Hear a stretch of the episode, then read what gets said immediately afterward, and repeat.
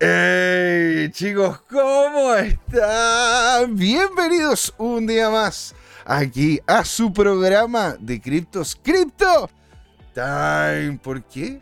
Porque es hora de hablar de criptos. Y se nos viene un programón entretenidísimo, especial, especial, para justamente este día de vacaciones, por lo menos acá en Chile por lo menos acá en Chile, compartir, conversar y hacia dónde estaríamos yendo con las cripto. Eso es lo que vamos a conversar, ¿verdad? En la primera patita con un panelista amigo de la casa, ¿verdad? Don Juan Limón. ¿Qué ocurriría? si tuviésemos una utopía cripto? ¿Qué pasaría si nosotros como colectivo, como gente, como humanidad, realmente aplicáramos la tecnología cripto a todo nivel y nos permitiese a nosotros llegar a poder tener nuestra información de forma segura, descentralizada, con todas estas soluciones, eso es lo que vamos a tener en la primera patita, ¿no es cierto? Vamos a hablar sobre el tema de mercado, cuáles son las monedas que mm, en, tienen proyectos, ¿verdad? Interesantísimos con soluciones reales a los problemas que tenemos. Y en la segunda, en la segunda patita vamos a estar hablando con Don Jorge, ¿verdad? Con don Jorge que ustedes andan deseando ese FOMO, eso que nos permite seguir viviendo en estos momentos de, de, ambiente gélido en el mundo cripto, en donde de forma consistente ha ido bajando el precio o algunos se han mantenido. Eso es lo que se ve en el programa y ya nos están hablando en el chat, ¿verdad? Don don justamente Yerko Pincheira, don Yerko, nuestro Satoshi Nacional. Muchísimas gracias por estar ahí. Genial tenerlo con nosotros. Y también Ingrid Schilling. Ingrid Schilling, qué genial tenerte por acá. Ingrid, ¿de dónde nos hablas? ¿Estás acá? ¿Estás disfrutando el, el feriadito que tenemos? Eso y mucho más lo vamos a conversar a la vuelta, señoras y señores. Se viene con todo. Esto es Crypto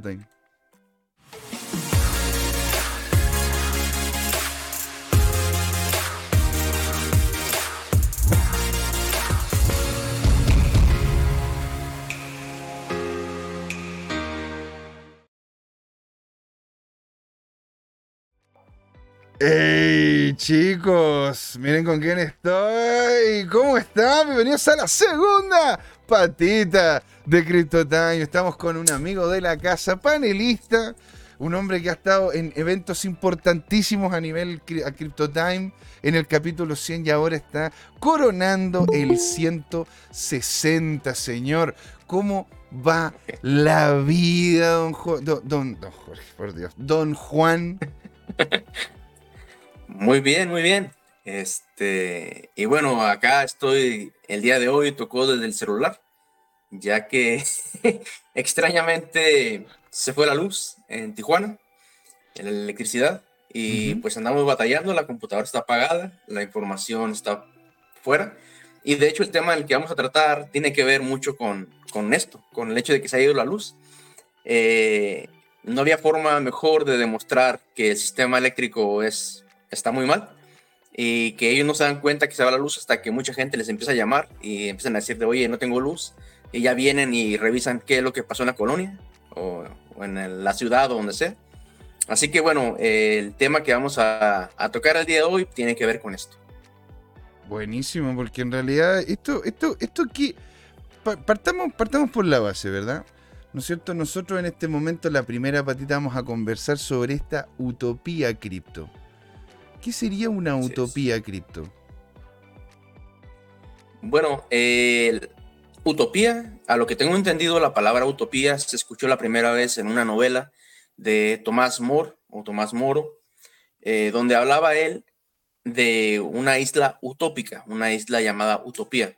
Mm. Eh, de hecho, el libro tiene un nombre muy, muy largo, se llama algo así como de El pequeño libro dorado eh, sobre la democracia correcta o la forma correcta de usar la democracia y la isla de mm. Utopía. Algo así era, era un nombre gigantesco. Lo bueno es que después a alguien se le ocurrió ponerle solamente Utopía y ya, más fácil, porque si no, sería imposible. Y bueno, Tomás More, o también conocido como Santo Tomás More, que le pusieron Santo. Sí, claro. Eh, fue una persona que nació, si no mal me equivoco, como en 1477 no sé si 73 o 77, por ahí así más o menos. Y creo que vivió hasta el 1835, si no, no, mal recuerdo. ¿Y por qué digo esto? Bueno, porque básicamente era un millennial de su época. Era una persona que nació antes del milenio y, y vivió hasta después del milenio. Entonces, eh, muchos de los que estamos en las criptomonedas somos millennials. Eh, personas que nacimos 20 años antes del milenio y seguramente andaremos por ahí de los 30, 40 años después, esperemos, del milenio. ojalá, ojalá, me voy a tocar madera. Exacto. y bueno, este, y dice uno, ¿cuál, es la diferencia entre un millennial y, y, los demás? Bueno, tenemos, por ejemplo, entre nosotros los baby boomer, que son los que alcanzaron a comprar terrenos baratísimos, que trabajaban dos semanas y ya le alcanzaba para el terreno casi casi. Así que... Imagínate, onda, a mi edad ya mi papá tenía el combo, tenía el combo perfecto, tenía la señora, los dos niños, hasta el perro. ¿Te das cuenta? Tenía, lo tenía todo, tenía la casa, tenía todo. Y ahora fíjate que la verdad que a nosotros como millennial nos está costando un pelín más, pues esa, esa es como la, el, tema utópico que nosotros queremos De hecho, hay muchos que me dicen, yo, de hecho, para mí es casi como una utopía, ¿no es cierto?, poder tener mi mm. casa propia, porque es algo que es casi inalcanzable. Eh, ah, ¿En ese sentido lo estás diciendo, Juan? Sí, sí, sí. Eh, de hecho, somos la generación que está exactamente en el sándwich. Estamos después de los baby boomers o, los que pudieron este, hacer dinero con terrenos, con todo eso, y estamos antes de los nuevos chicos que extrañamente sacan dinero de las redes sociales y nadie sabe cómo, ¿no? Uno ve que ellos se hacen millonarios. Sí, sí, sí, sí, andan en autos perfectos y todo y, y no hay conocimiento muchas veces, no, no siempre, pero no hay conocimiento, no hay nada y uno que se esforzó dice uno, oye, ¿qué, qué nos tocó a nosotros? O sea, y bueno, nosotros tenemos las criptos, pero no nos hemos dado cuenta de eso. Nosotros no lo vemos todavía como, hoy somos la generación cripto. Nosotros cuando crecimos, crecimos con una idea de, ah, una ciudad que hubiera robots, que hubiera autos voladores, que hubiera autos eléctricos. Claro. Y ahora la tenemos. Entonces, nuestra mentalidad iba para esto. Estábamos preparándonos poco a poco exactamente a la era del blockchain. Una era que ya la tenemos. Y que nosotros, cuando la escuchamos por primera vez, ya estábamos listos para ella, comparado con la nueva generación que dice, ah, es otra estafa más, o la vieja mm. generación que dice, no, no entiendo, no me interesa. Nosotros somos la generación perfecta. ¿Y por, qué, ¿Y por qué dices tú que nosotros somos la generación perfecta? ¿De qué forma nosotros estamos como preparados para hacer como este jamón del sándwich y dar el paso a que se terminen, eh, se terminen adoptando estas tecnologías nuevas como las cripto? Mira, por ejemplo, tú toma a un chico de las nuevas generaciones, ponle una computadora con MS2 y te va a decir, no, no entiendo qué es esto. Porque meter comandos, manejar un, este, un directorio, son cosas que son casi imposibles para una nueva generación. en cambio, nosotros aprendimos con eso. Entonces nos ponen nosotros el blockchain y lo entendemos porque manejamos ese tipo de cosas. Manejamos páginas vacías con texto plano que podíamos manejar poco a poco para acceder a un archivo, para navegar, y son cosas que la nueva generación no entiende. Si tú le pones el blockchain en ventanas, lo entenderían perfectamente. Claro. Pero no, es, no está todavía listo para que, para que lo entiendan. Pues tú dices que hay problemas, conte tú, como de esta generación, por lo menos de los, de los más chicos, como, según lo que te estoy entendiendo, es que en realidad se le ha puesto todo lo que es tecnológicamente disponible en tal bandeja de plata que cualquier tipo de dificultad técnica les termina causando como una tirria, como, como una lejanía. Entonces, en sí, somos nosotros los que tenemos que tomar esto, esta tecnología árida, esta piedra, y tratar de sacarle el agua para que nuevas generaciones la puedan beber. Eso, eso es lo que me estás diciendo, ¿no? Así es. Ya, entiendo tu punto. Y bueno, retomando un poco con Tomás More, uno dice, ah, yo quiero un mundo utópico. Y usan la palabra, digamos, al y se va, ¿no? Sabes que utopía es algo bueno y ya. Pero si leen el libro, se van a dar cuenta que utopía no es tan bueno. Utopía es, es una isla donde hay oro tirado en las calles, el baño es de oro porque pues, no vale para ello nada. No tienen eh, guerreros, pero si hay una guerra, ellos pagan con ese oro a guerreros de islas aledañas y ganan siempre porque tienen suficiente dinero, tienen todo esto. Entonces uno dice, y está bien, está perfecto. Pero en Utopía se veía a la esclavitud como algo normal. Ser utópico era tener esclavos. Y uno dice, oye, pues no, en esta época tener un esclavo, ¿no? Pero tenemos las máquinas. Y las máquinas podrían ser básicamente nuestros esclavos. Las máquinas pueden hacer lo que sea por nosotros. Hay una ciudad que se llama Proyecto Venus, que fue mm. hecho por el, por el uh, Gates. Sí, señor. Gates, desde los años 80, tenía la idea de hacer una ciudad donde la gente no necesitara trabajar. La gente simplemente llegara y conviviera con los niños. Decían, el problema de la sociedad actual es la falta de núcleo familiar. El padre se va a trabajar, la madre se va a trabajar, los niños se quedan solos, se juntan con otros niños que tal vez tengan algunas ideas erróneas de la vida y aprenden cosas malas. Entonces hay mm. una corrupción en el núcleo familiar. La idea de Gates era hacer una ciudad donde las máquinas trabajaran por nosotros. Que simplemente uno dijera, ¿sabes qué? No tengo nada que hacer. Ah, pues hoy voy a regar las plantas. Yo quiero ir a cuidarlas, quiero ir a cortar, porque tengo el tiempo suficiente. Voy con mi familia, pasamos el día haciendo un trabajo que sea necesario para la ciudad, pero todos los demás trabajos los hacen las máquinas, así que no hay ningún problema. Claro que hablamos de los años 80, de los 80 al 2010 más o menos, que fue cuando se hizo el proyecto, hasta que murió este Fresco, que fue el creador de, este proyecto, que se dejó. Bueno, su esposa sigue eh, trabajando en él, pero la verdad está muy olvidado.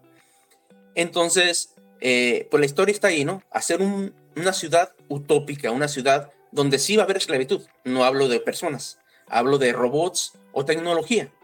Y para eso vamos. Tenemos, por ejemplo, en este momento eh, la blockchain. Y dice uno, bueno, la blockchain, criptomonedas, dinero, no es solamente dinero.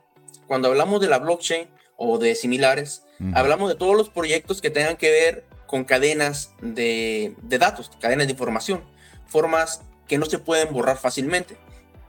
En esto tenemos, por ejemplo, eh, cuando envías un producto de un país a otro país.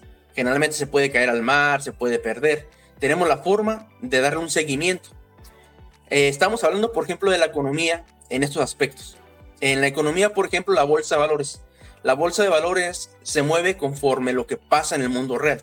Si dicen, ¿sabes qué? Se incendió una parcela o se incendiaron varias parcelas o empezó la guerra en tal país y se quemó, bueno, es un país que da, por ejemplo, trigo ah, bueno, el trigo tiene que subir de precio porque va a haber menos y etcétera, etcétera. Entonces, esa información nos llega muy tarde. Ahora imagínense una bolsa de valores donde esté conectada por medio de oráculos, eh, conectada a todas partes eh, y que digan, ¿sabes qué? Se quemó tal lugar. Ahora el suministro mundial es de tanta cantidad y automáticamente se cambian los valores de la bolsa de valores. Entonces, ya mm. no tendría la gente que estar preocupada y realmente se terminaría la bolsa de valores. Ahora, que lo veamos bien. Yo tengo, la consulta porque, imagínate, cuando nosotros lo vemos eso, ¿verdad? Lo que tú estás proponiendo, lo cual yo lo encuentro súper, lo encuentro súper interesante, porque al final es, es como un sistema vivo interconectado, ¿verdad? Como lo que sería el cuerpo. El cuerpo al final, si es que te cortas, si es que te cortas, te haces un corte en el dedo, ¿verdad? No es que lo sientas en el dedo, lo sientes en el cerebro y el cerebro te, lo hace sentir también en esa zona. ¿Te das cuenta? O sea, está todo conectado, todo tiene que ver. Si es que como mal, voy a terminar con problemas en los huesos. Si es que yo duermo mal, voy a terminar con problemas, no sé, de repente en, la piel. Y es porque justamente está todo conectado. El único, lo único que a mí me hace sentir, ¿cómo poderlo decir? Me hace sentir lejana esa idea es el nivel de control que se podría obtener de parte de los grupos de poder para poder lograr esa interconexión de forma efectiva. Por poner un ejemplo, acá en Chile, ¿verdad? Nosotros, tú puedes decir, bueno, Chile tiene el sistema financiero más avanzado, podríamos decirlo. Es decir, hay, algunos países en Latinoamérica en los cuales tú no puedes enviar transacciones, no puedo enviarte un dinero a ti, Juan, ¿verdad? Excepto que sean los días de lunes a viernes de una hora hasta cierta hora. En cambio, yo acá en Chile puedo enviarle dinero a quien yo quiera, en cualquier momento, en cualquier lugar, mientras tenga cuenta chilena, lógicamente. Y no tengo la dificultad esa, pero, pero esa dificultad, más que esa dificultad, esa facilidad que tengo yo, es porque de hecho el sistema financiero está tan concentrado que claro, se juntan cinco o seis amigos en el country, en el country club, en el lugar donde se juntan, ¿no es cierto?, a tomar su café una, o una cerveza, ¿verdad? Y al final terminan todos de acuerdo porque, porque al final son el mismo grupo de personas. Y ese mismo grupo de personas termina teniendo acceso a toda esa información. Aquí yo te envié a las 12 de la noche, un día domingo, ¿verdad? Una cantidad de dinero a tipo, Juan. Entonces, ¿Por qué blockchain podría ser una solución, verdad? A esta interconexión que queremos lograr en donde todo converse con todo, pero al mismo tiempo nos permita tener a nosotros nuestra propia individualidad. Bueno, eh, primero que nada, sobre la bolsa de valores, eh, es algo factible, pero es algo que no le conviene a, ningún gobierno, porque no existiría un mercado eh, de ganancias, porque todo estaría siempre al instante con el precio correcto. Entonces, la única forma que de manipular una bolsa de valores conectada por, por oráculos, por ejemplo, sería, ¿sabes qué? Ahora lanza una bomba y destruye tal cosa para que pase lo que nosotros queremos que pase, porque ya no tienen el manejo de manipulación de un mercado. Esa sería la diferencia. Eh, por eso se me hace muy complicado que pase una bolsa de valores conectada por, por oráculos, por IOT, por diferentes formas, a una red de suministro internacional, porque no le conviene a ningún país. O sea, mm. es el problema. Eh, el problema de que nosotros no tenemos una ciudad o un país o un planeta utópico no es la falta de tecnología, mm. es el exceso de interés monetario, es el exceso de egoísmo en el ser humano. Entonces, yo creo que va a ser muy difícil. O sea, tal vez, como decían los mayas, ¿no? De que del 2012 en adelante, que ya se, se les hizo tarde, no ha pasado, ¿no? Pero va a haber un, una limpieza mental y un conocimiento de, de lo que nos rodea, pues no ha pasado. Y espero que llegue a pasar para poder hacer ese cambio, porque pues actualmente no actuamos conforme ayudar a los demás, sino actuamos conforme ayudarnos económicamente. Así, de simple. ¿Y eso será por la mentalidad de nación? ¿Será el concepto de, de, de, sentirnos parte de un territorio lo que nos imposibilita poder desarrollar esto? ¿Por qué te lo, por qué te lo comento? Porque ponte aquí, don, eh, don Yerko Pinchera nos dice Bitcoin City igual utopía. Ahora, Bitcoin City no significa de que esté en un lugar, ¿me entiendes? No significa de que esté en un país en específico, sino que sería un lugar en donde tú puedas de forma libre y soberana generar todas las, todas las implicancias que tiene esta tecnología y poder entregar un servicio de buena calidad gracias justamente a estas mismas tecnologías. ¿Tú crees que es una, una dinámica de ese estilo? Es, ponte tú, es un problema, el problema de la utopía es un problema vinculado con la imposibilidad de salir de nosotros mismos, de nosotros como nación. Bueno, simplemente toma en cuenta a los gobiernos. El gobierno 80, 85% está hecho de corrupción. Mm. Todos son corruptos, o casi todos son corruptos en el gobierno, por no decir 90%. Eh, ¿Y qué pasa con esto? Bueno, una blockchain diría, ¿sabes qué? Este documento se firmó por tal persona y es legal. Este, este voto fue para tal persona, hecho por tal persona y es legal. Entonces, los presidentes ganan, actualmente ganan por manejo o manipulación de votos, ganan por compra de votos, este, se hace mucha corrupción, que quiere sacar la licencia, vas a sacar la licencia, ¿sabes qué? Pásame X cantidad de dinero por abajo y no ocupas ni siquiera manejar, todo ese tipo de cosas se verían completamente en la, blockchain. Si manejáramos un sistema donde todo estuviera en la blockchain, sería público.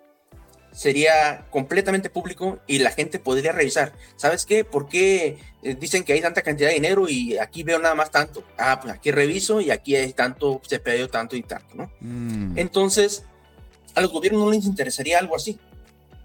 Sería algo imposible. Mm. Y, al, y al pueblo tampoco les interesaría tener un gran hermano, por ejemplo, Tener una mm. cámara que esté vigilándote siempre y que le diga al gobierno si hiciste algo malo, si hiciste algo bueno, porque el ser humano sabe que uno va a hacer algo malo siempre. Sabes que me pasé un alto, este, casi atropello a X fulanito de tal, eh, choqué un auto, lo que sea, ¿no? Entonces, desde ambos lados, entre el lado del gobierno y el lado del pueblo, no queremos la utopía. Soñamos con ella, pero no aceptamos los cambios drásticos para poder llegar a ella. Mira, oye, súper interesante. De hecho, eh, yo hace, hace uno, creo que hoy día en la mañana, estaba revisando Instagram y me encontré con una frase que dijo Carl Jung. Carl Jung es un, es un psicólogo, es un psicólogo del comportamiento, o sea, fue uno de los primeros psicólogos del comportamiento.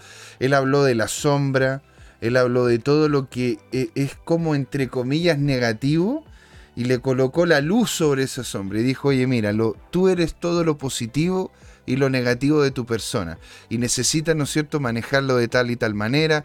Bueno, se lo dejo ahí. Carl Jung es un excelente, excelente psicólogo, es muy, muy interesante. Y él le preguntan, le dice, le dice el entrevistador, dado de que constantemente estamos aumentando el nivel de productividad, ¿verdad? Cada vez hay más máquinas.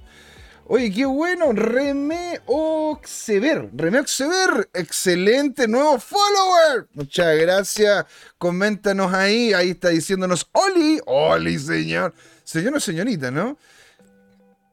Bueno, ahí manda cómo se llama. Le mando un saludo a usted, don Juan. le mando un saludo a usted, don Juan.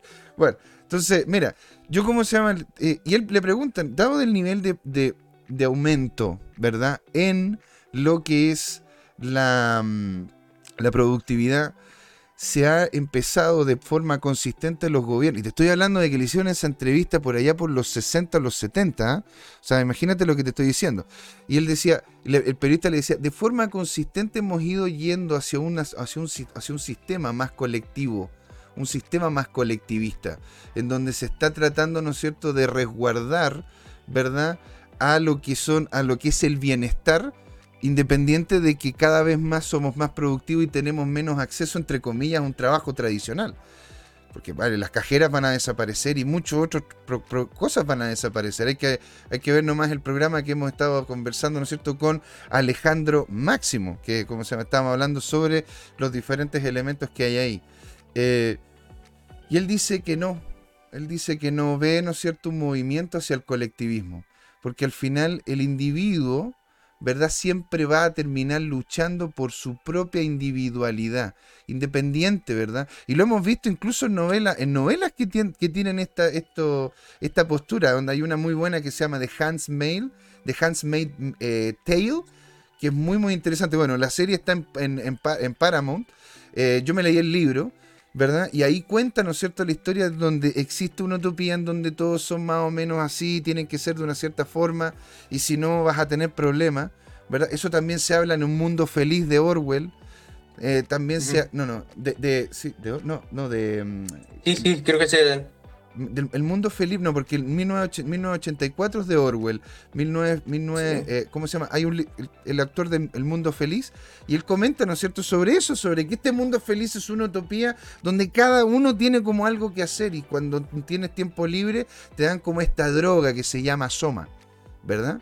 Bueno, esta, esta, este el problema es de que de hecho existen espacios dentro del mundo en donde la gente, incluso viviendo como casi, casi en el tiempo de las cavernas, sin acceso a la penicilina y a otros elementos que son interesantes, ¿verdad? Que son positivos de lo que es la, civilización, deciden vivir como libertos, como libres.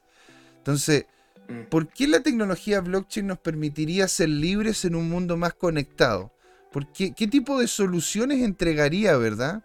Blockchain como para que nosotros pudiésemos tener la libertad que tenemos que tener como seres humanos pero al mismo tiempo enfrentar problemas de forma colectiva.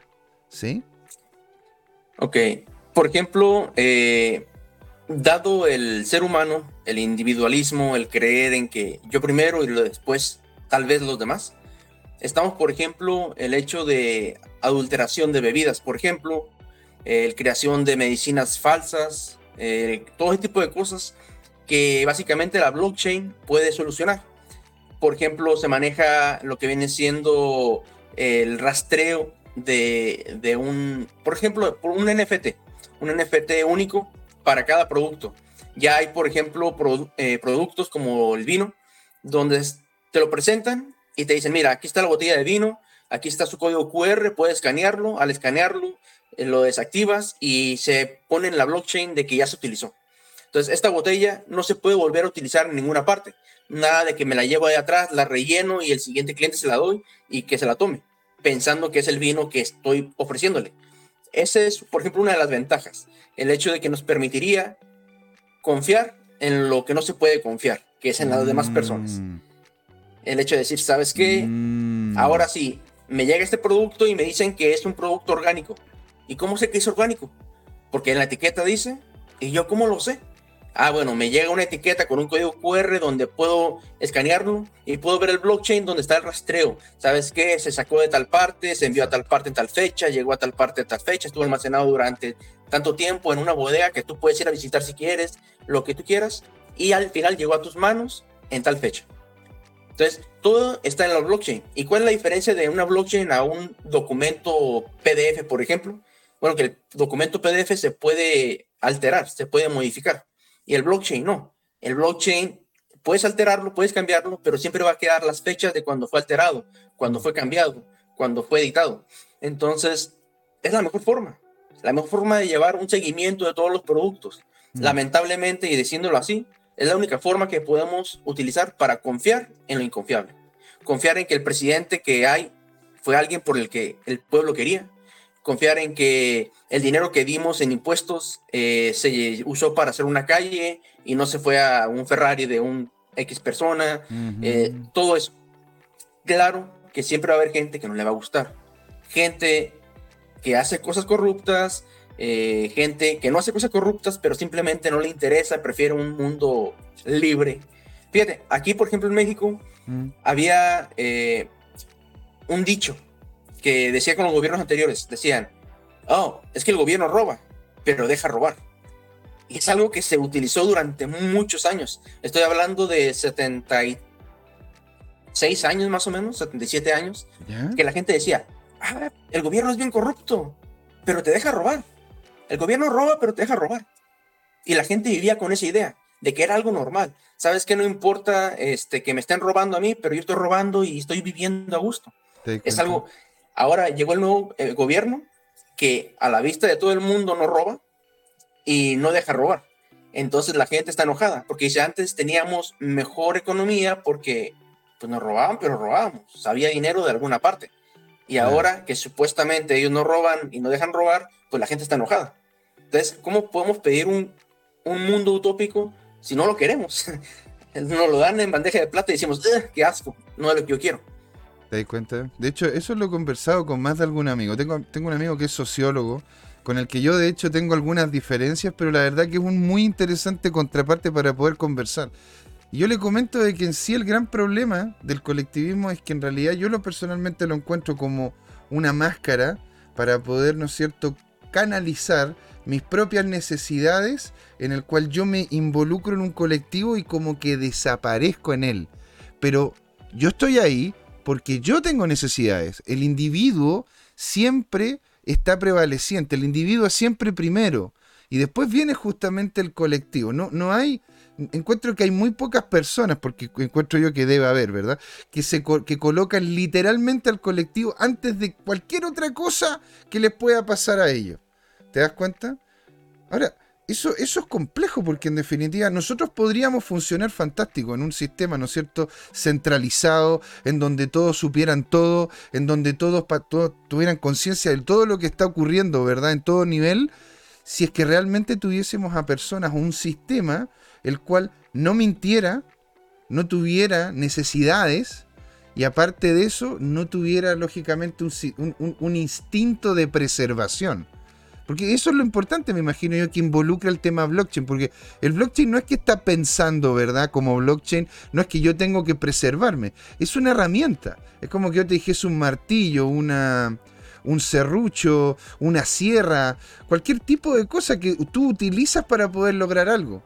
Te das cuenta que lo se puede utilizar para bien o para mal. Lo bueno es que esta tecnología, al ser abierta y saber exactamente lo que ha ido ocurriendo, La verdad que lo, lo, hay, hay, mucha, hay muchas dinámicas en las cuales nos permitirían a nosotros obtener beneficio de esta tecnología. De hecho, estuvimos hablando, ¿verdad? Anteriormente, ¿no es cierto? Por chat y tú me decías, ¿no es cierto? Ponte tú la procedencia de medicamentos, de ropa, de comida, incluso algunos pagos de instrumentos financieros, me habías comentado también. Bueno, en ese caso, por ejemplo, los pagos eh, financieros es una ventaja para nosotros, pero es una desventaja para los bancos. Por eso los bancos siempre han estado en contra de, todo lo que tenga que ver con las criptos, no tanto con la blockchain, porque les gusta la idea de la blockchain, pero no les gusta que sea pública, les gusta que sea privada. Por eso están encantados con lo que son las blockchain privadas y las aman. Por ejemplo, Ripple, etcétera, porque pueden hacer lo que ellos quieran, pero de forma privada sin que la gente pueda ver los movimientos reales y son rápidas yo creo que las redes privadas, por ejemplo, las blockchain privadas, por así decirlo, para no decir el nombre de cada una porque son diferentes, eh, ayudan a, manejar dinero de forma rápida, hablando de dinero dentro de la red. de hablar de la blockchain, no estamos hablando siempre de dinero, criptomonedas o lo que sea, hablamos de una tecnología de la que por alguna razón salieron las criptomonedas como algo necesario y algo parte de, mm. pero no es lo mismo.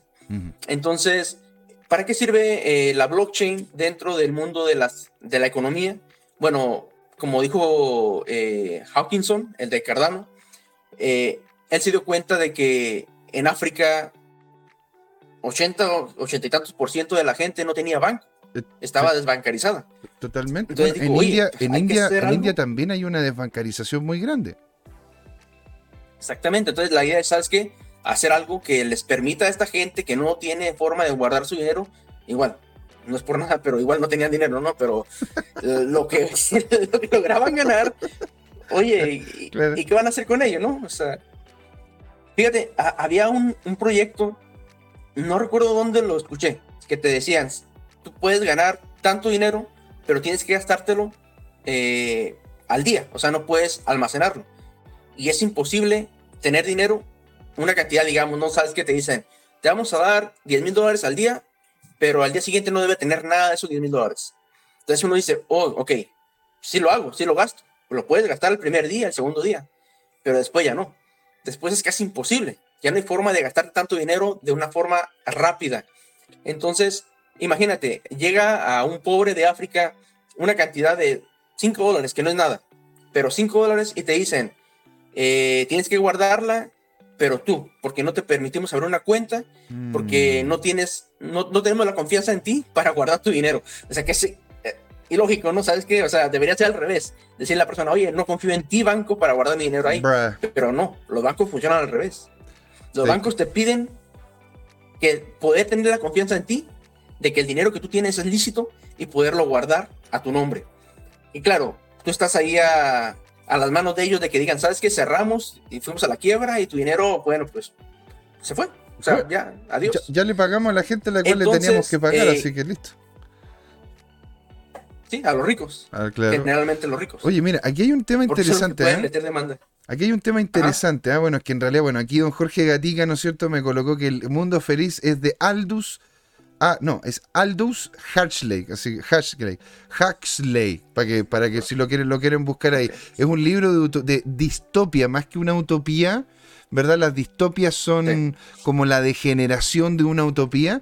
Y aquí, ¿no es cierto? Don Javier C. Pérez, que de hecho nos está viendo desde Suiza, señor, alegría, alegría, nos dice sobre Suiza, ¿sí? Comentando, ¿no es cierto? Lo que, está, lo que estás diciendo tú, Juan, las leyes allá son más abiertas sobre las cripto y nos facilitan más el uso. Y las ganancias de tener criptos estando holdeadas, después de un año son libres de impuestos. Y él comenta, ¿no es cierto?, algunas cosas muy interesantes que se estaban haciendo en el cantón de Zug, los, eh, que, eh, que todos los días inician actividades en ese cantón más de 100 cripto startups. ¿Y por qué lo digo? Porque va en concordancia con lo que estás comentando tú. Porque de hecho en el cantón de Su se ha avanzado mucho sobre el tema de cripto, no solamente para poder facilitar la creación de empresas cripto, sino que también la utilización de cripto dentro de su propia estructura gubernamental. Hay que entender de que Suiza es como que fuesen como diferentes regiones. No es que exista un país de Suiza, bueno, existe, pero digo yo, el país de Suiza lo conforman esta, esta como confederación, este grupo de comunas o de regiones que se unieron en común acuerdo para crear, ¿verdad?, este país de, llamado Suiza. Y ellos en el cantón de Zug, porque estos cantones como a, través del libre mercado van colocando menores impuestos, más impuestos, dependiendo de la gente y qué es lo que buscan, ¿no es cierto? Esa zona en específico, en el cantón de Sub posicionaron el tema de la, de la, del derecho a tus datos como ciudadano. Es decir, de que lo que hicieron en el cantón de Sub, lo cual sería una aplicación muy interesante en esta utopía ideal, ¿verdad? Que estaríamos buscando en esta conversación, Juan, es de que toda la información que tiene el Estado de ti, tú la tienes, porque es tu información. Lo que hacen en el cantón de Zug es que colocan una wallet especial para, o ese era el proyecto, ¿verdad? A través de un, de una, de, un proyecto muy interesante que tenía Consenso y que se llamaba Uport que ahora de hecho Andrés Jung, que le mandamos un saludo, ¿verdad? Él ahora está generando uno que se llama Nota Bene. Vean, vean el proyecto, muy interesante. Bueno, Uport te permitía a ti, Juan, ¿verdad? Poder tener toda la información, no solamente del Estado, sino de las diferentes instituciones que estaban en, en conjunto con el Estado, como la salud pública, como el, el sistema impositivo, todas las cosas. Y todo eso tenerlo en tu propia wallet y que fuese tuyo, no del Estado.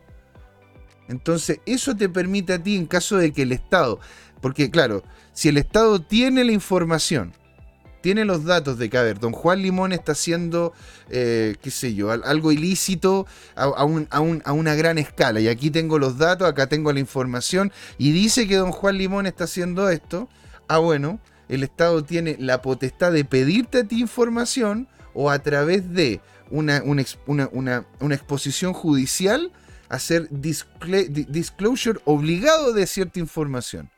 Pero ya es, una, es un gran avance, porque aquí en muchos casos no tienen por qué hacerlo.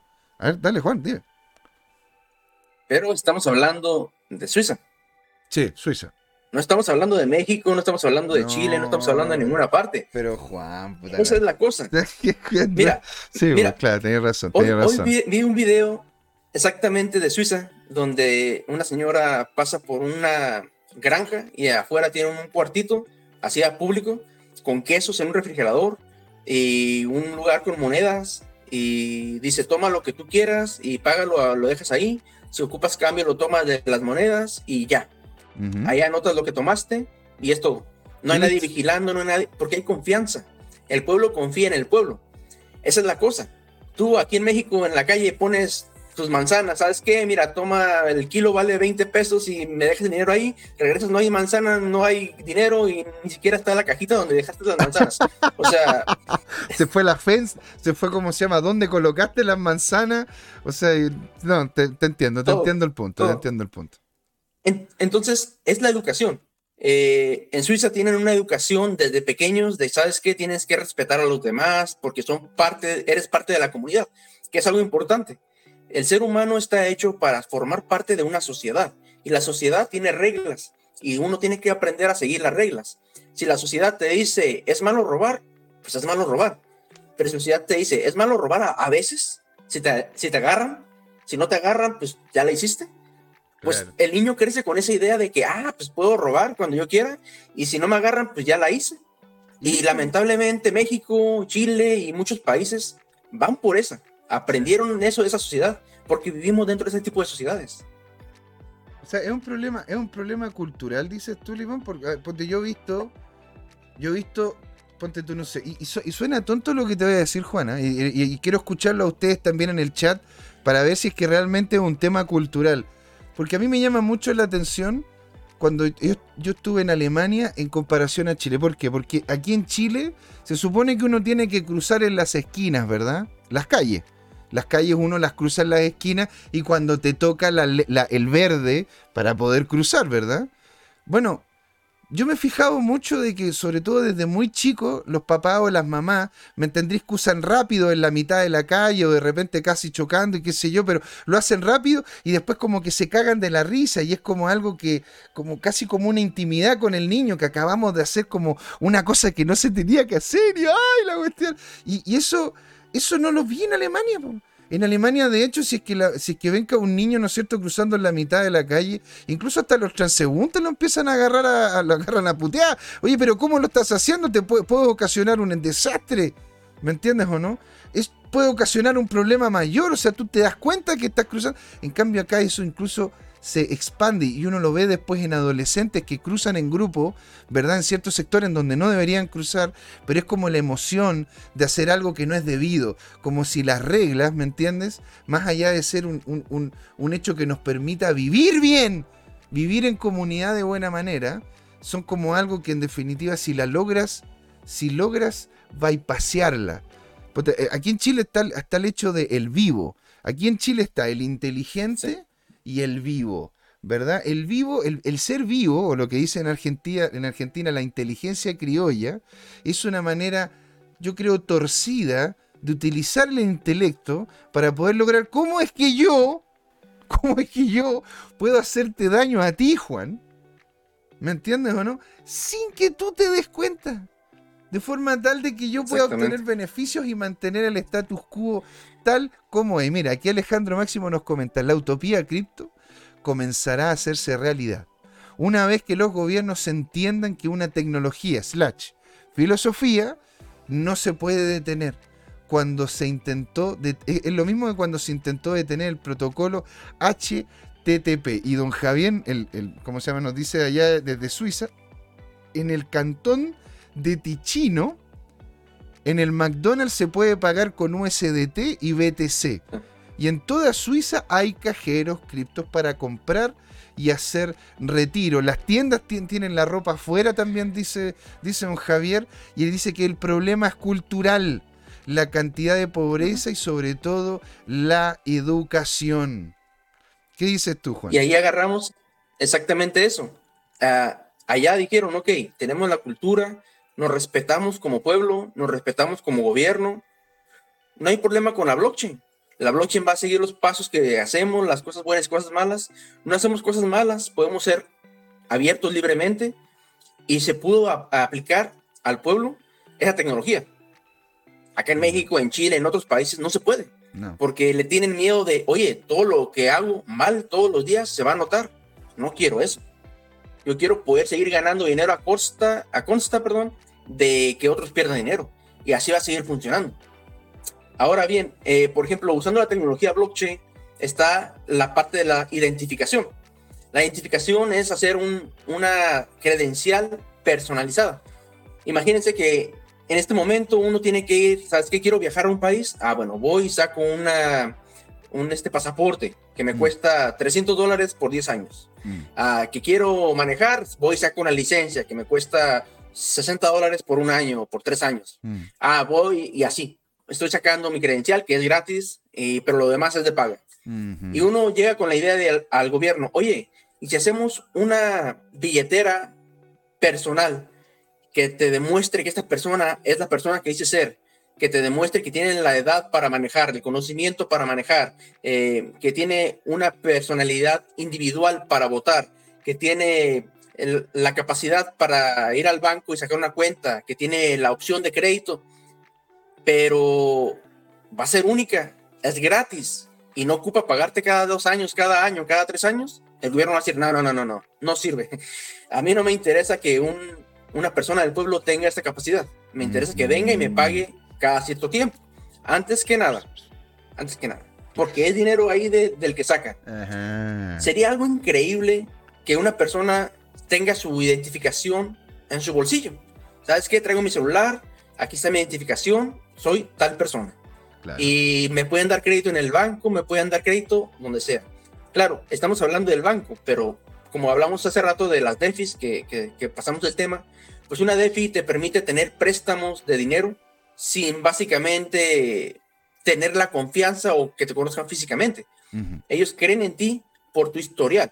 La idea de un DeFi, actualmente un DeFi funciona Tú tienes Bitcoin, lo pones a resguardo con ellos y a cambio te dan tu dinero en USDT o lo que sea y lo puedes utilizar y ya cuando lo necesitas lo regresas y todo eso, ¿no? Pero igual no hay una lógica suficiente de uso del DeFi en este punto. La, el DeFi perfecto va a ser en el momento en que el DeFi se una con las identificaciones virtuales. Una identificación donde diga, ¿sabes qué? Mira, esta persona se ha gastado eh, 10 mil dólares en este mes, tiene el dinero suficiente para hacer gastos y compras, puedes confiar en él. No ocupa dejar dinero a cambio. Que necesita para una casa, ah, bueno, tokenización de activos. Tengo mi casa, tokenizo mi activo, lo meto a la blockchain y ya está. Oye, pero ¿cómo sé que el activo eh, que metiste a la blockchain es real, que no es falso? Bueno, para eso existen arbitrajes. Y no arbitrajes de enviar dinero y venderlo, no, no, no. Hablo, hablo de arbitrajes. Un arbitraje donde, por ejemplo, Cleos o Cle, Cleos, me parece, algo así se llama. Ah, una red que hay. Cleros. Cleros, Cleros. Así es. Por ejemplo, es un que te permite decir, ¿es o no es esta, este documento real? Lo envías y otras personas que no te conocen lo revisan y ellos dicen, a, a, consta de perder o de ganar sus tokens, ellos deciden si es real o no. Tú le ves un documento, ellos pueden revisar y ellos dicen si es real. Pero si ellos están mintiendo, pierden una cantidad también de dinero. Así que no les conviene a los, a los eh, digamos, eh, a los jueces virtuales mm. mentir para que tú ganes, porque ellos van a perder. Entonces, ese tipo de cosas van a funcionar. Cuando todo esto se una y mm. genere un sistema donde tú digas, ¿sabes qué? yo tengo una identificación y me paró la policía. Y la policía quiere saber si tengo licencia activa. Ah, ok, pues, se la puedo pasar mi celular, puede escanearlo y puede ver que tengo la licencia. Mm. Pero solamente puede ver eso. No puede ver mi historial crediticio, no puede ver si tengo una enfermedad, no puede ver nada de eso porque a él no le incumbe eso. A él incumbe solamente verla. Entonces yo le doy permiso. ¿Sabes qué? Como cuando le das permiso a una aplicación, una app, de que acceda a tu billetera y pueda hacer una transferencia, lo que tú quieras, ¿no? Entonces, en ese punto, cuando estemos listos y llegue a usarse todo lo que podemos usar, porque ya existe, y tengamos la confianza de que lo podemos utilizar, y no digo la confianza de en el sistema, sino la confianza en que, ah, estoy haciendo las cosas bien, no me va a afectar el uso de este producto. Mm. Por todo lo que he estado hablando, todo lo que he estado hablando es para explicar que el ser humano es el, el problema del por qué no funciona la blockchain a nivel mundial completamente actualmente. Suiza funciona bien porque la gente confía en la gente, pero en el mundo restante no confiamos en los demás. Mm. Y yo me incluyo en ellos. No soy una persona que confía mucho en las demás personas. Mm. Y es porque uno sabe cómo es las demás personas. Uno conoce la sociedad. Uno sabe lo que aprendieron en la sociedad. Y eso es lo que nos hace pensar, ah, confiar en una persona, que alguien diga, ah, ok, esta casa es tuya, o que de repente venga una persona y diga, esta casa es mía. Y que 20 personas digan, sí, cierto, es de él. Y que no sea verdad. A, a mí me daría una desconfianza. Y creo que es por, porque sabes que hay mucha corrupción en el mundo. Entonces, hay sistemas que sí van a mejorar esto, como ya hablamos del Cleros y otros sistemas que van a ir mejorando poco a poco, un paso a la vez una credencial donde demuestre información importante, después una DeFi que me dé dinero si ocupo dinero, sin necesidad de que me pida la, información de mi casa, que me diga, sabes qué, tienes que venir aquí para tomarte la foto y lo que sea. Una identificación, por ejemplo, que no diga mi nombre. Yo, por ejemplo, no sé, utilizo el nickname de Control Verde. Entonces, mi billetera dice que me llamo Control Verde y no importa el nombre que yo tenga, lo que importa es toda la información crediticia que tengo dentro, todas las transacciones que he hecho, todas las veces que he participado en una votación y he hecho bien, o digamos, hablando por ejemplo con el gran hermano, con las cámaras, que me vieron hacer eh, bien o que me vieron pasar la calle en el lugar correcto, que me han visto que manejo bien durante todo el tiempo, ok, mi identificación va mejorando y tengo un, un crédito como los chinos más grande. ¿Sabes qué? Me permite pedir un préstamo más grande. De hecho, aquí, aquí, aquí, hay un tema interesante que comenta Ingrid, ¿eh? Ingrid Schilling, ¿no es cierto? Que le mandamos un gran saludo. Muchas gracias por estar ahí y apoyar siempre aquí el canal, ¿no es cierto? Ahí nos comenta, tengo un poquito de lag, entendible, ¿verdad? Dice, pero las personas velarán por la comunidad si sus necesidades, al menos las básicas, están primero satisfechas. Eso, eso, eso es un punto interesante que comenta ella, que en definitiva es difícil, ¿verdad? Es difícil amar a otra persona si uno no se ama a sí mismo, ¿verdad?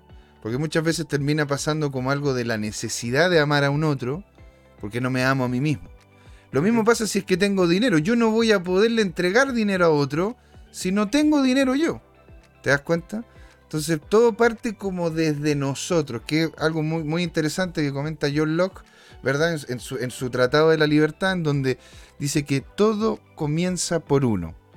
Y lo mismo dicen los estoicos, que es una serie de filosofías muy interesantes que involucran, ¿no es cierto?, el concepto de individuo y de la individualidad, no desde el prisma de la negatividad que por lo general se coloca, sino que yo me tengo que mejorar a mí mismo, porque al final yo soy mi primera herramienta antes de ir a por otros, ¿verdad? Y ahora aquí, y, con eso doy la vuelta y digo, y comento lo que dice, ¿no es cierto?, eh, don, don Yerko, dice, por el momento son los programadores los que llevan la, la vanguardia en el viaje cripto, y comenta que los speakers de, eh, ¿cómo se llama?, podrían ser más prudentes con el tema de las promesas de la tecnología. No muchas cosas son fáciles de crear en el corto plazo. Estoy completamente, estoy completamente de acuerdo. Es decir, yo, Creo, yo creo, ¿no es cierto?, de que, pues, claro, si uno dice, bueno, pero ¿cómo cambias la cultura? Es que tú, es que eso es lo que yo he escuchado muchas veces, sobre todo aquí en Latinoamérica, es que tenemos que cambiar la cultura. Es que la cultura no va a cambiar si no cambia el individuo. Y el individuo como base tiene que tener, ¿no es cierto?, las herramientas para poderlo hacer. ¿Y cuáles son esas herramientas? Primero, uno. La herramienta primera, primericia es uno. ¿Verdad? Si no te levantas temprano y haces de que la. Y, y, todo, haces todo tarde, y toda la gente no se levanta temprano y hacen todo tarde, bueno, las cosas van a terminar ocurriendo más tarde que si se levantan temprano. Que al final, en la cultura, lo que hacemos como país es un quehacer de todos juntos. ¿Te das cuenta? El problema, el problema yo creo que la tecnología blockchain es de que está, no está al alcance de la gente. Mira, por ejemplo, cuando estuve trabajando en CryptoMarket, este, la forma de comprar las criptomonedas era bien complicado. Yo miraba y decía, oye, mis padres nunca van a poder comprar criptomonedas porque es ilógico el decir, sabes que tienes que comprarlas eh, poniendo una orden y esperar a que se llene. Y, o sea, son cosas que no van para cualquier persona de a pie, digamos así. Entonces, en aquel momento yo le dije a CryptoMarket, miren, les tengo esta opción, una forma fácil de, hacer que la gente pueda comprar criptomonedas y la agarraron, que es lo que ahora se llama simple, la forma simple, que no existía en CryptoMarket, que es, sabes que nada más metes dinero, le dices quieres estar criptomoneda y te las cambia automáticamente. El problema fue de que yo no esperaba que se cobrara tanto por hacer ese servicio. O sea, 1% más o menos que se gasta por el cobro. Entonces, a mí, yo me sentí hacia abajo, así como que, uh, primero que nada, porque fue la idea que yo tenía para ayudar a la gente, pero el diseño fue completamente diferente, que al último no era tan simple como yo lo había imaginado. Hmm. Yo lo había imaginado más simple y se lo hicieron un poquito más complicado. Ya lo han mejorado, pero estaba más complicadillo. Segundo, de que yo esperaba que fuera el mismo costo de, del normal, ¿no? De una transacción normal, que es punto 3% a punto 6%, ¿no? Algo así. Sí, sí. Ya llegar a 1%, digo, oye, o sea, se está afectando a la gente que no tiene el conocimiento de una forma muy directa. Entonces, bueno, son las cosas. Yo creo que hace falta que los sistemas sean más amigables. El decir, ok, eh, te voy a enseñar a que traes el celular eh, una criptomoneda, que tienes una tecnología. Todo, la mayoría de la gente actualmente tiene algo con IOT en su casa y mm. no lo sabe.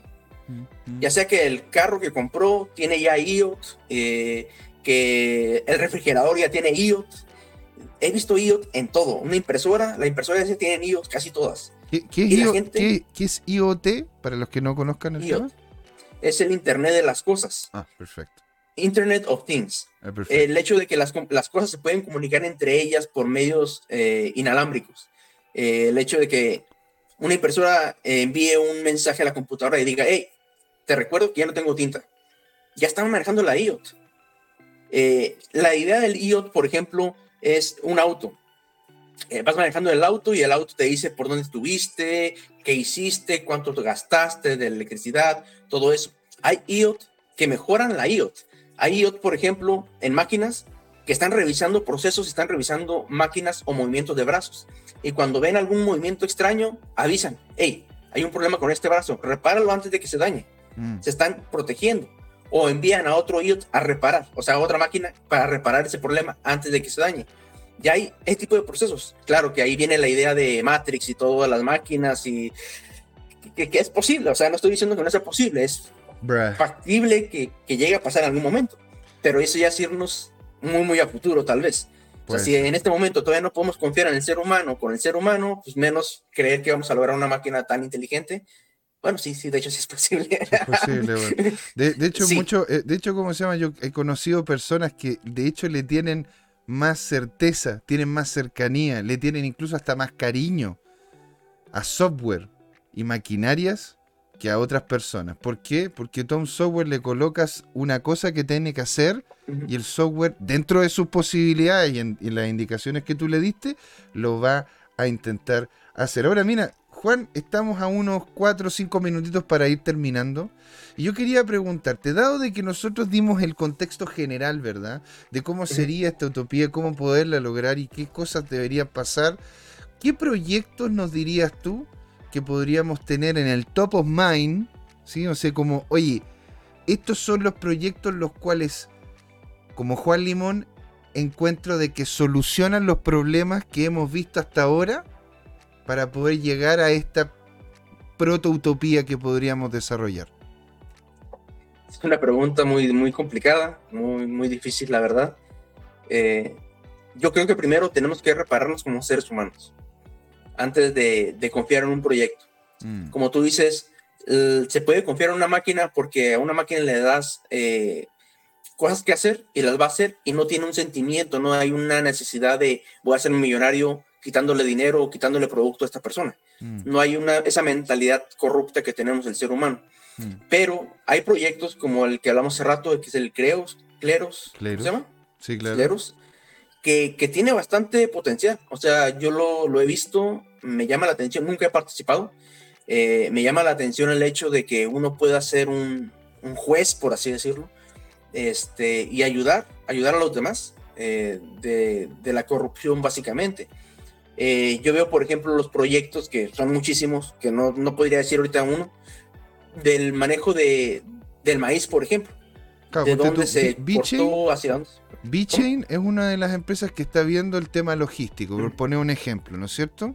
B-Chain es, una, es una empresa que está metiendo blockchain fuertemente en lo que es la cadena de suministro que es, lo que comentaba Juan en un principio, ¿verdad? Eso de que, bueno, como yo sé de que esto que estoy consumiendo es orgánico, como yo sé que no tiene pesticidas que me puedan hacer daño, todas esas cosas, ¿verdad? Las está de hecho vinculando VeChain. Tú también comentaste en algún momento sobre IOTA, que tiene que ver con tema, ¿no es cierto? IoT. Así es, sí, es del Internet de las Cosas. IOTA, lo que es IoTex, lo que es IOST son varios proyectos que están en lo del Internet de las Cosas. Lamentablemente he visto, por ejemplo, IoTex, que solamente hizo una cámara web y ya. Hay un proyecto, se me fue ahorita la verdad cuál fue, creo que es, está sobre, sobre Polkadot, que es un proyecto que maneja IoTs y me gustó mucho porque un token te da permiso de, de mover una mano, creo que es un robot, durante una vez cada segundo, cada minuto me parece. Entonces, mientras más token tengas, más movimientos puedes hacer. Eso está perfecto, por ejemplo, imagínate eh, ponerle IOT a un eh, telescopio multimillonario. Tú compras una, un token que sea un, por parte del IOT y tú como una empresa que quieres ver una estrella en específico, dices, ¿sabes qué? Yo puedo mover el telescopio tal día con ese token, no me lo van a cobrar. Yo, es como un derecho que tengo. Entonces puedo utilizar una vez al mes durante un minuto el telescopio. Entonces, al mes, yo tenía ese token, mover el telescopio, ver la estrella que yo quiero ver y apuntar rápido la información. ¿Sabes qué? Me equivoqué o estoy bien, lo que sea, ¿no? Estoy hablando, por ejemplo, de alguien que le interesa la astrofísica y que no tiene el dinero para ir a un lugar donde hay un telescopio, pagar el permiso o que tenga los, los derechos, lo que sea. Claro. Oye, pero qué Notable, señor. Y aquí, bueno, el señor de Prosus Corp, ¿verdad? Don Yerko Pincheira comenta de que Prosus es prospectiva y sustentabilidad. todas las cosas que son imposibles si no tiene dinero. Y ahí está.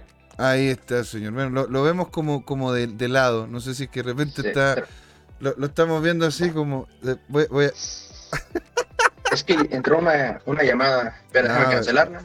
Hombre, no te preocupes. y lo malo es que son, son estafadores los que me llamaron. Me llaman dos o tres veces al día y de hecho para eso también serviría la blockchain. Imagínate tener este un, un, programa que por medio de la blockchain eh, verifique los números que están llamándote y cuando sean corruptos a la basura. Claro. O sea, hay programas que lo hacen, pero faltaría la blockchain porque a veces son internacionales. Uy, y de hecho yo lo tengo, pues tengo uno que se llama Truecaller, pero en definitiva ah, yo, estoy, yo, estoy, yo estoy completamente, estoy pero clarito de que me están escuchando todo lo que hablo, están haciendo todas las cosas que saben exactamente con quién yo converso, cuánto converso y todo. ¿Te das cuenta? Pero imagínate que yo estoy dispuesto a entregarles a ellos ese nivel de información privada, que es mía, ¿me entendí? Pero se lo estoy, lo estoy haciendo porque literalmente no quiero que me jodan más estos números. Don Juan, muchas gracias la verdad por haber venido para acá. Vamos, ¿cómo se llama? Si usted quiere decir un, un minutito, bien, bien cortito, unas últimas palabras, ¿dónde lo podemos encontrar? Y se nos viene la segunda patita con don Jorge Gatica. Bueno, pues ya saben, me encuentran en YouTube como Crypto Universo. Y, este, y aquí mismo, aquí es donde más participo, aquí con los compañeros. Y espero que tengan un muy buen, eh, una buena semana y que todo les vaya bien, que en las criptos, que es lo que manejamos más en el blockchain, pues que le vaya estupendo y que suba y suba y suba. Y suba y suba y suba. Señores, Muchas gracias por haber estado ahí en la primera patita. Se nos viene la segunda. Vamos a tener a don Jorge hablándonos de todo lo que todo lo que es el food y ese FOMO. Ese FOMO que nosotros necesitamos para podernos levantar en la mañana del día martes. ¿Verdad? Ese FOMO que nos permite seguir adelante como persona ¿Qué haríamos sin el FOMO de don Jorge? Ah? Muchas gracias, don Juan. Muchas gracias a todos los que estuvieron en la primera patita. No se vayan, esto sigue. ¿Por qué es Crypto Time? ¿Por qué, Juan? Porque es hora de hablar de criptos. Así es, señor. Ahí nos vemos. Hola, amigas y amigos. Antes de irnos, les queríamos recordar que esta comunidad Crypto Time la hacemos todos. Así que siempre invitados a nuestros canales de difusión en Twitch, Twitter, YouTube, LinkedIn y Facebook. Búsquennos como CryptoTime con I latina, así, latinos como nosotros. Los esperamos para intercambiar información, hacer nuevos amigos y conexiones en este hermoso mundo del blockchain y las tecnologías descentralizadas. Los invitamos a suscribirse para recibir información sobre nuevos episodios y les mandamos un gran saludo de acá, Jorge Gatica y José Miguel. Nos vemos.